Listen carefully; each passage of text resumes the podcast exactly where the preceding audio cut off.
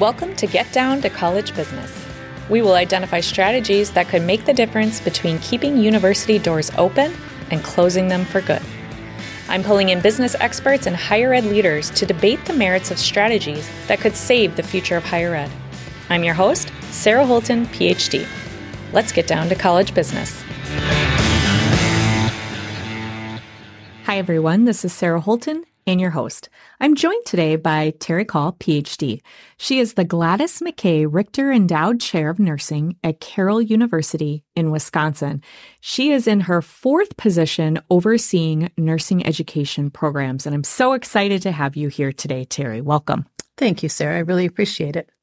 So, the US is facing the largest nursing shortage of all time. The shortage started around 2012, and we can thank COVID for exacerbating the problem. What does that mean for colleges with nursing programs such as RN and BSN programs? Historically, nursing programs have been an anchor for colleges, providing valuable community service, plus enjoying a steady stream of students and revenue.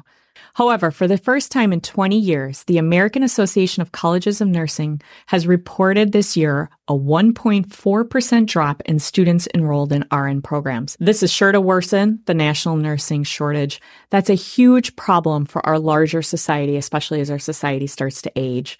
So Teri is here today to help provide the context for the problem and kind of share with us how higher ed might be able to navigate some of these nursing programs by using efficient operations and smart budgeting strategies. So, Teri, let's start with your background. You actually didn't start out as a nursing educator or even nursing administrator. You started in the trenches. You were a nurse. Tell us a little bit about your journey. Yeah, thank you again for allowing me to do this with you. I really appreciate it. And just so everyone understands, this is my my history, my background and my opinions of what I'm going to be talking about. But you're right. I started out as a nurse many, many years ago, working at the bedside, went on to become a nurse practitioner, which I thought was going to be my career. That was what I was really interested in doing. And shortly into that career, I actually got a call from a university saying, Hey, would you like to come and help us start a nurse practitioner program? And at first I was like, what? I just got out myself. and so I really thought long and hard about it and just thought that was probably a calling that was coming to me for a reason that door was opening and I took the leap and have stayed in higher ed ever since. However, I keep my feet in both camps. I still work as a nurse practitioner as well as an administrator of nursing education programs. So yeah, so that's where I started. And so I feel like I always want to be valid what I do with students in the classroom. I want to make sure that they understand I know what it's like to be out there and which is why I continue in practice when I do this. I think that's so important for faculty, especially with skills based disciplines to stay active and current in their field. I mean, especially in healthcare. I mean, yeah. I'll bet nothing's like what it was when you started. Mm-hmm. And it's so important for our students to be able to pass down the knowledge that you're gaining while you're working in the field. And so now you oversee several undergraduate and graduate nursing programs at Carroll University. Tell me, what are you seeing right now with respect to enrollment and student trends? In other words, tell us about that current state of affairs in nursing education. Well, as you mentioned, there definitely is a shortage of nurses, and we are continuously working on how to improve that pool of nurses and certainly to attract more people into the profession. I think we're starting to see an uptick after COVID, which I'm really pleased with, at least at Carroll. And I think people are still interested in becoming nurses. And we want to make that an attractive field. I think when what makes nursing such an attractive field, I think for so many people and has continued to be the anchor at most institutions is because it's one of the healthcare professions that you can actually enter and not spend your whole life becoming that. You can enter and be able to enter into the profession after two years, four years, five years, six years, whatever path you take. So there's so many different paths to becoming a nurse.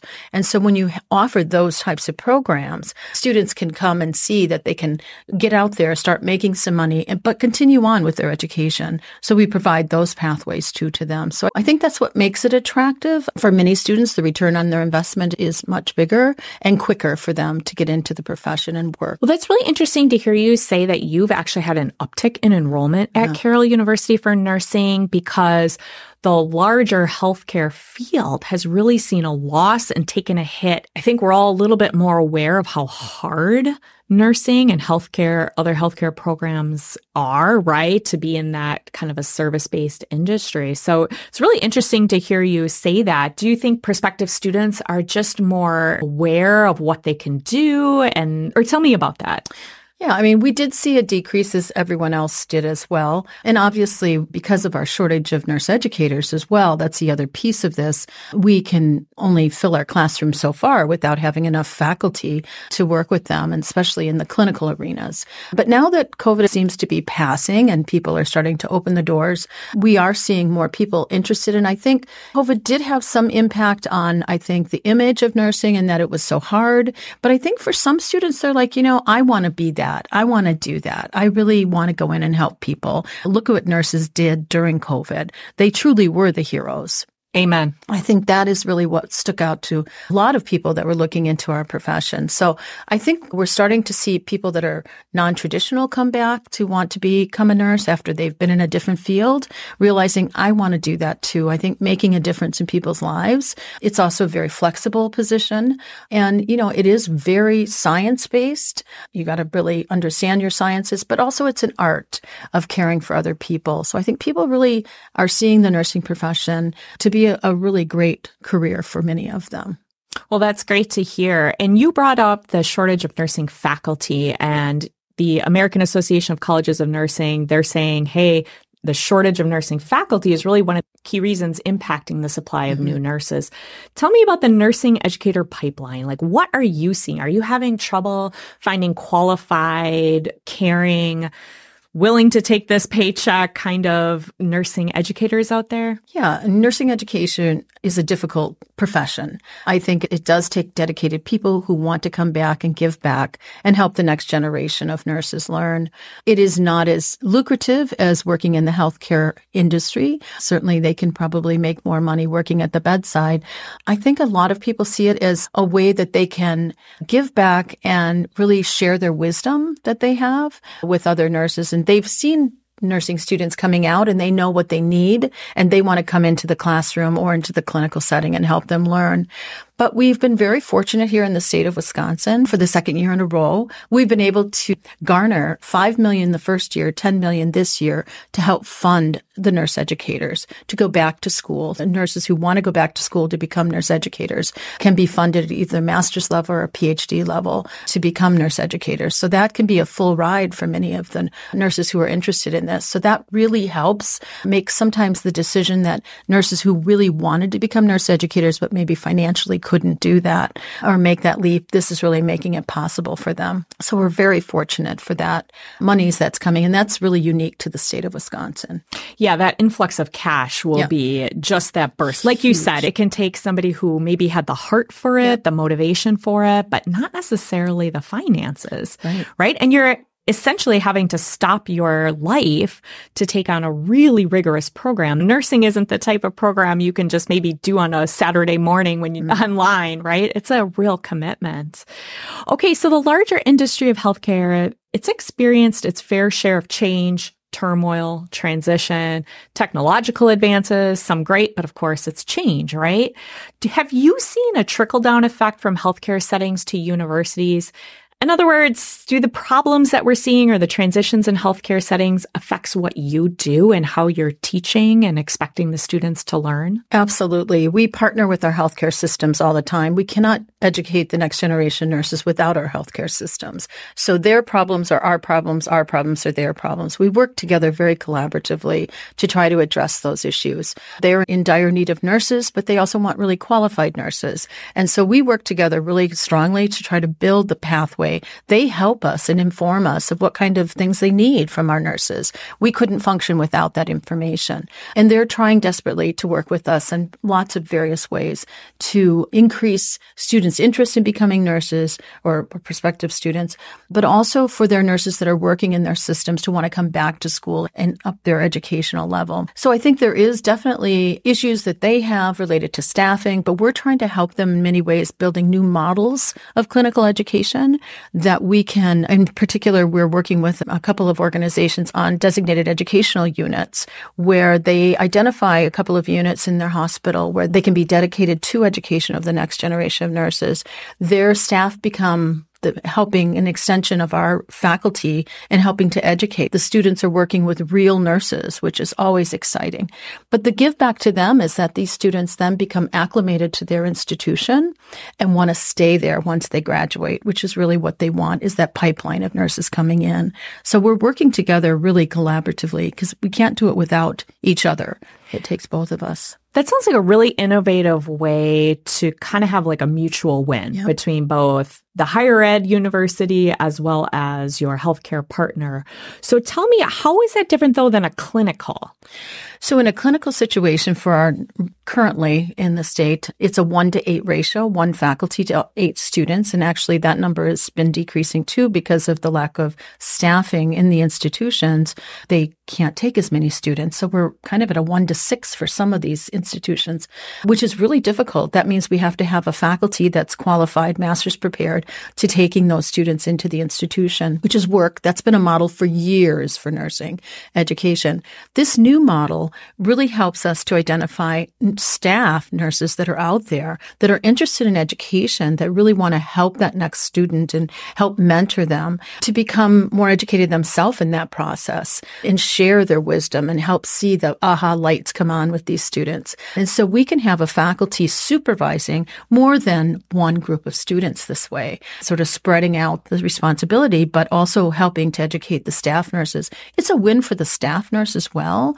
I think that their ability to increase and share their knowledge, but also in their career ladder, they do get some support for career ladders. Some of them even get paid extra for taking on a mentor of a student, mm. which is important for them. So I think we value everybody in the process. We're not using anyone. It's all of us working together. So it's a great model. And actually the students feel or at least students have told me, they feel like they belong on that unit. They're no longer an outsider coming onto that unit, which is really valuable. I mean, when you feel wanted and valued, you want to stay there. And so that helps them to want to stay at that institution to work. So it's been a really win-win. Yeah, that's great to hear about these innovative models and like kind of reinventing, yep. like, how are we going to do this and how are we going to do this even better? Like turning this challenge into an opportunity. Right. And I'm imagining that the students feel like they belong on several levels. They feel like they belong to the organization mm-hmm. itself mm-hmm. as well as the larger field yep. when they have some of these more closer mentorships and relationships. All right. You did a great job of setting up sort of the wider context and kind of what's the status of affairs. Tell me a little bit more as we turn to the economics of nursing education. Tell me about how you, within your nursing programs, how do you structure budget and operations? Talk about it from the big picture and then give us maybe a couple specifics. Well, I've always worked in tuition driven institutions, so it is important that we have students coming in to help pay the tuition. Nursing education is not cheap. It's very expensive and primarily because we actually are, like you've said, a skill based, very practice oriented. We have had, we've built many simulation units, as probably people have heard and understand. Those are uh, labs where students actually go in and get to practice the professional skills on our mannequins. They are real life looking mannequins, by the way. Oh, yes. I've walked past them in the hallways yes. at my own university. And every time I've walked past them yeah. thousands of times every time I have to do a double take. Yes, we have birthing ones, we have pediatric, we have geriatric. We have, they're real life looking. And what's a beauty of that is that it gives the students the confidence when they go into a real setting with a real patient, the ability to feel like they know something going in there and not just blindly having to go in. So we can work out all kinds of scenarios in that simulated area. So it's a huge part of the education but a very expensive part of the education. A mannequin itself, one mannequin can cost 150 to $200,000. Oh, wow. And that doesn't include the maintenance on those. So it can be a very, very expensive endeavor for our educational Okay, I just have to ask, what is maintenance on a mannequin? They have to come out and actually maintain them, like an equipment, like any equipment you Oh. have, they have to maintain them. I did not if know they that. If they break, because we use them so much, they have to come in and help us to fix them. So there's a lot of moving parts to these mannequins because they blink eyes, their hearts beat. I mean, they are like real, you know. So yes, they have a health maintenance too. that Is that need. ironic? Isn't it? Yeah, yeah. It just makes sense. So that alone, the maintenance is very expensive. Okay, so simulation labs, the maintenance, Maintenance. of the equipment inside Yep. of the labs. What about faculty? Are they another huge piece of your budget? Very much so. Probably one of the larger pieces of our budget when you think about all of the benefits and everything of a full-time faculty. We have several full-time faculty, which I think any institution has to have. You have to have that they are responsible for the curriculum and all of the education that's going on, and they have to be a part of that and they have to be committed to it as a full-time.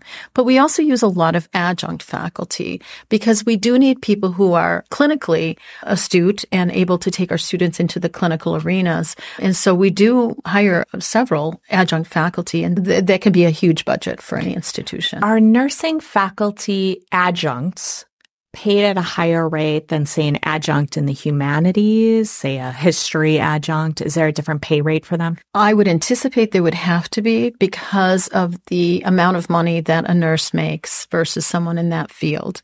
So in order to attract them to our institution to want to do this work, you do have to pay them a market value that is probably higher than that. I don't know the cost of, arts and science faculty, but definitely It's real low, Teri. I Let would- me assure okay, you. Okay, I would assume.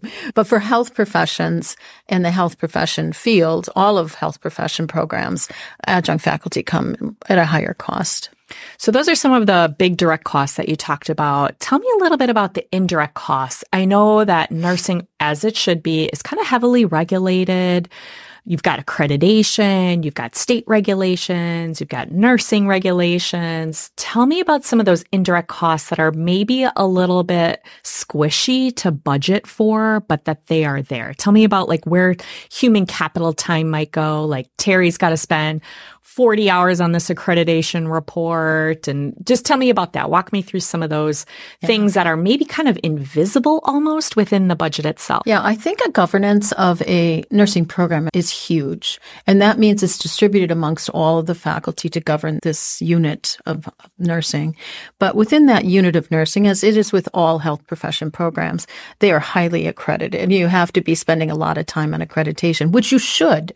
Accreditation means it's quality, meaning you're meeting the standards, that you're graduating students who meet the standards of the industry, that they're meeting our legal and ethical policies. So it's an important piece of our program, but it does take a lot of effort, a lot of time, and a lot of money because our accreditation costs money, not only for the accreditation initially, but to maintain that accreditation and the membership in those organizations you have to pay for along. So that all has to be figured in. The state of Wisconsin accepts the accreditation document as approval that the program is quality. We are regulated by them. We're approved as a department by them, but they will accept the accreditation for that purpose of quality for the citizens of Wisconsin. So important that we have that. For accreditation, we do a lot of that work. I do a lot of that work actually, along with my other lead faculty. But we also have indirect costs if we've got to keep our staff current. So we spent a lot of time or a lot of money on continuing education for them. And that's time also for them that they have to commit to that. Many of my faculty are certified, so they have to maintain their certifications. That means extra continuous in education for them. So we have to fund that as well to keep a program that's a quality program. And for students, we have a lot of expenses to make sure that they're getting the needs and the resources that they need to be successful in the programs. So we pay our share of academic support and everything else that goes into that. Do you foresee AI playing a role in reducing or mitigating some of these higher costs, maybe the simulation labs or training and upskilling of faculty? Do you see that? I mean, if you have a crystal ball, pull that out at this time. We've talked a lot about that. That is huge right now in higher ed. And I think that there is a place for AI. I think it could be. There's been discussions down the road of um, possibly even not needing as much of the simulated mannequins that we've had with AI. I'm not sure we're there yet. I don't think that our faculty are there yet to say we're going to get rid of that, but I can see the value of that down the road. I don't know that we're quite there yet, but yeah, definitely. I don't think that it'll ever take the place of our faculty. I think that human touch and human beings are very important in nursing of all professions. As they've talked about putting robots at the bedsides, it's like, could you imagine an empathetic robot? I think there is a, definitely a problem when you start thinking about I replacing think, humans. I think as we're talking about this, there's somebody who listening who's like, I've just got a new idea for a business venture. I am going to make an empathetic nursing, empathetic, empathetic nursing robot that, you know, who knows? I mean, sure you could. great idea. Somebody out yeah, there, please run with right, this. That's right. Okay. So I am sure that, like most schools out there, we are all sort of thinking about tightening the belt or what can we do a little bit better? How do you tighten the belt in nursing education? So if the pinch is on, maybe declining enrollment overall, maybe your programs are okay, but maybe the university is sort of in a worse place. And so everyone's kind of taking a hit. Tell me about what tightening the belt in your nursing programs or, or general advice could be. Well, I think that we've always been very conscientious of our stewardship. That's one of our ethos at our institution. Stewardship is huge. And I think that means we do all have to be cognizant that it is a business. It does cost money. We can't just be spending money like it's coming to us forever. So I think every time we make a decision related to something that we want that's going to cost or cost the students or cost the faculty or to cost whoever it is, everyone has to come with the idea of what's the ripple effect of that? What is that going to cost everybody? And if we can come up and justify that effect, that it is important and what it brings, because if it definitely improves our education, we're not going to skimp on that. We want to make sure we're giving a quality education to the students.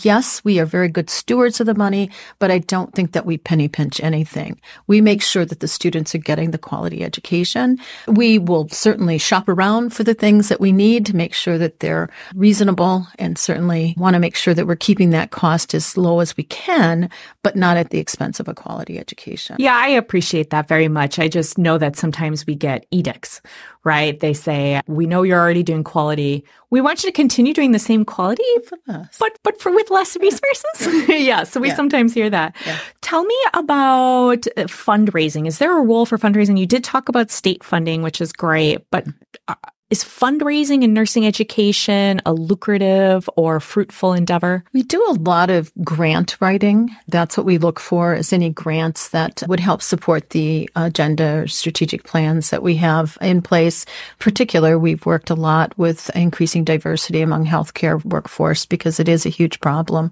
in our state and throughout the country. And so we've been able to do some grant writing related to that to get more funding for students that may need additional support financially to make it through the programs or for equipment. If we want new equipment in our lab and our simulation, we've had generous donors that have given us monies to help support those particular things.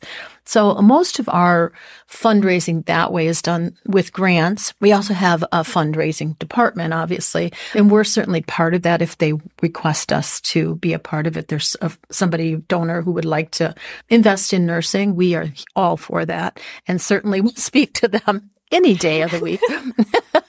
That's and a given. yes, that is a given. love and to have a conversation. Love to talk about our program because we're very, very proud of it. You know, so yeah, of course, why course. wouldn't we talk about it, right? So that's kind of the work that we do and I do in my position. So it's more like you prioritize grants and fundraising is a lovely bonus. Do you see that donors are more apt to give to tangible things? You mentioned equipment. Is that something, or scholarships maybe? Is there any other things that donors tend to like to give to? Yeah, I think it's really most of them I have seen have been more focused on students and wanting to give scholarships and helping people to be able to access healthcare or healthcare education. And that's a costly adventure for so many. So we do need to think about that. That's been kind of more of what we've been able to secure, but also equipment. We've been able to do that with our labs and things that we need in the classroom to help students to learn. So that's been funded by some of our donors, but that's primarily they look at the I think more along the student, how that could be impacted, helping them to get through their education. And that makes so much sense, right? Because a scholarship gives back for years, right? So you start, it's a lot of money up front, Yep. right? I, I don't know what your minimum is, but let's say it's like 25,000 or 50,000 to start the scholarship to start yielding, Yep. you know, money back for the student scholarships, but it grows Oh, yeah. and it stays there and you've got until infinity, right? Right. To fund something. And so the impact lives on. And I, I could see donors really appreciating that part of it.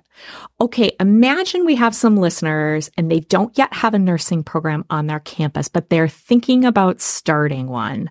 What kind of high level recommendations would you make with respect to business operations and maybe even which program to pursue now? Like what makes sense in this day and age in 2023 for someone to do a startup nursing program? Yeah, it's tough. Depending on where you're located, I think that's really important to note is to do the work that you need to do up front as to what are the programs out there? What are the things that are needed? Go have conversations with the health systems. Go get that partnerships going, those relationships going to see what's available, what's needed. Because I think if you can find that niche, that's what you're looking for. And I think a lot of them are probably starting more. The undergraduate education is expensive. And so maybe looking at more the graduate program level or the RN to BSN program, which is a transition program from being an uh, associate degree nurse to a bachelor's degree and on to a master's degree. They have been declining in enrollments mainly because I think COVID had an impact on that. The health systems who had been promoting their nurses to move forward in their education kind of pulled back some once they were desperate for nurses in their institutions. But I think that's changing. And I think nurses are going to start to see a need to go back and want to, edu- you know, further their own education, to further their own career goals that they have. So I think I'd be looking at those things in that environment, whatever a local community that they're in, they need to have those conversations with what's the need in that community and really zero in on that need. And then I think it really would be helpful to have those partnerships with the health systems to share some of that cost. I think cost sharing is really important. If they're going to benefit from the students, if we're going to benefit from enrollment, let's work together and try to share some of those costs. Maybe there's some sharing of faculty that we could do, sharing of sites, certainly, sharing of simulation units because they're so expensive. Maybe we could do that together. So I think if I were thinking about starting one, which not the only program at an institution, I have started many programs, I think I would be doing that work first. So what I'm hearing you say is it's going to be very individual based. It's going to be partly dictated by your local community. So what is needed there? And there's no one size fits all. So it's not like you can say, Hey, everyone should start a mm-hmm. BSN of whatever with this particular concentration. And I also heard you say, don't go into the approval process in a school thinking you know Rather, you're going to need to pull back and first do the whole market landscape plus external partnerships solidified based on what your local community is informing the next program. And so don't say, I think we should do it this way, but rather tell us what you need first. You said that very well. All right. All right. I was just recapping your beautiful Thank you. words. Okay. So do you have any high level recommendations beyond that in terms of like business and operations? So let's say you're going forward with a program. How do you structure it so that you're lean and mean, but still have high quality? Like where do you put your money first? Where do you prioritize the budget? Yeah, I think definitely you have to have a strong faculty.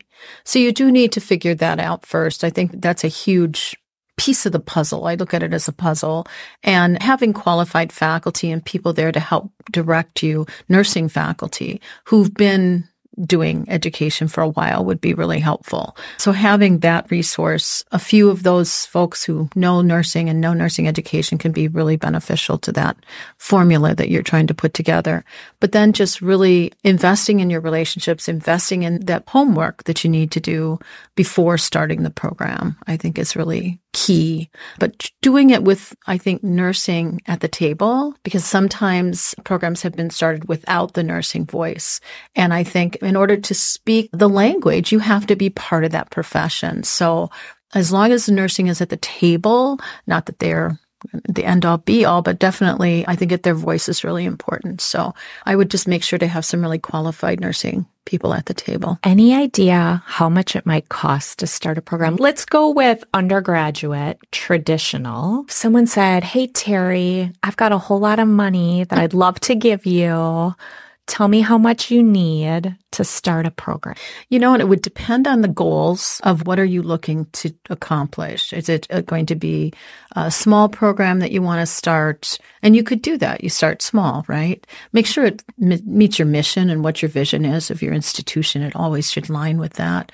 If it's a smaller program, probably starting, a lot of programs will do this. They will start to get their feet in the water with an RN to BSN program. Less expensive. They're already educated as and licensed as nurses, coming back to fulfill the rest of the education needed for a bachelor's degree. You probably have the resources on your campus right now to be able to do that work with just a few additional nursing courses. So that's probably not the worst way to start and certainly the least expensive way to begin. And you could start with one lab, one small, I mean, I've been in programs where they've had, you know, one mannequin. Sometimes they're in the closet. We got to pull them out to set them up because they don't even have a room. I've been at institutions like that. So we have started at the bare bones sometimes, but I don't know that you're going to really attract students. Students are pretty astute consumers today. They come to look and see what you have to offer them. And I will tell you what sells, most programs are the simulated labs. When they look like hospitals, they look like the institutions they're going to be working in, students come. So you're going to have to invest if you really want people to come. It has to look like you have a quality program. And that costs money. Like I said, one simulated mannequin is 100 to $150,000. So there you already have that amount of money. Faculty, you're probably looking at up close to 100,000 or more for a faculty or 120,000 with their benefits and everything. So it's going to add up quickly. It will add up very, and all your accreditation, which is in the thousands of dollars that you have to pay for that just to get your program up and accredited. So you have to have all those facilities in place. So, so then maybe this is where those cost sharing strategies yes. really come in handy is saying, hey, maybe we could start a bit small, get our feet wet, kind of get some of the infrastructure in place, but we're working really closely with a local healthcare partner. We are sharing faculty, we're sharing maybe a lab site or clinical site. And so there is a bit of uh, partnership outsourcing creativity that really would be probably beneficial overall.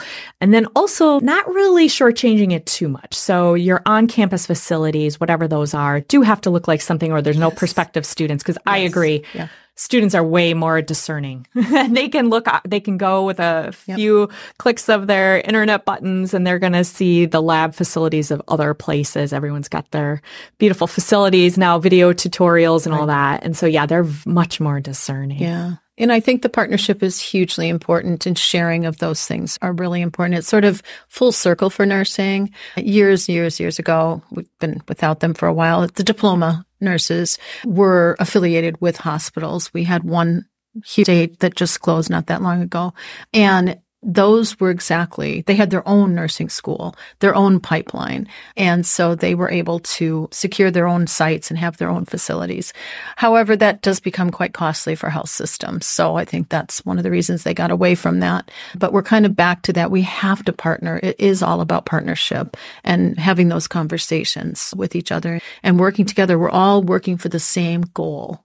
And it's like that's in all, so are all of the other nursing programs because we're all valuable in the community. We all have our own missions, our own visions. Students come to us for various reasons because they believe in our values or whatever we have. So we're all here and we're all important partners in this, but we are partners trying to all come to the same goal of providing quality care to the citizens of Wisconsin. So that's how I look at it anyways. Very well put. Okay, well, as we're wrapping up here, Teri, you've been around the higher ed circles for a while now. What's your best advice for college leaders to operate a financially viable institution? It could be related to nursing education, but it could be related to something else. So, your best advice for leaders who are thinking, how am I going to steer this ship in an efficient way? Yeah, and I think that is a real challenge today for leaders of academic institutions is trying to move that little point away from the traditional way we've always done things to there might be other possibilities. And I think having people on board that can help see that vision, help push your vision as the leader of that institution and be innovative. You know, we can think creatively and still keep quality and not we're throwing we're not throwing out all of the traditional things that we've done because institutions of higher ed have been around for hundreds of years certainly have brought value to everything. But i think as our economy is changing as the student body is changing what our industry needs are changing we have to stay up with that to be valid and certainly valid to to the community. So as long as you're staying connected in communication with your community, with your industries that you're providing workers for, and certainly thought workers. And that's what liberal arts institutions do, I think, is provide thought workers, which is what we need. We need people to think and think outside the box and think creatively about other ways of doing things. Just because we've always done it that way doesn't mean it's always right. I know it's comfortable for some, but push yourself a little. Just push that envelope to say, we could try something different. So I'm all about disruptive innovation innovation, trying new things. I'm not afraid of AI and things like that. I think that's just awesome. We'll find the value in it. I know there's always other words and negatives about it, but I think if we can keep our minds open to that and realizing we need to respond to the needs of our community and our industries, I think we can survive. We can all survive and still provide the quality education that our students demand, that our community demands, our creditors demand, that everyone demands. And we should want that too as a profession. Absolutely. I can hear your purpose driven mindset coming through, and that's just fantastic. And of course, you know, sums up nursing education very well. Teri, where could our listeners reach out if they want to hear more? Well, they're certainly welcome to reach out to me if they'd like. Yep. Are you on LinkedIn as well? I am on LinkedIn. Fantastic. Yeah. We'll put that in our show notes. Great. Teri, thank you so much. Thank you. To support the cause of the affordable college experience, visit us at highlevelleadership.com. Read our blog and join our email list to get connected. Follow us and leave a positive review on your favorite podcast app. Let's get down to college business.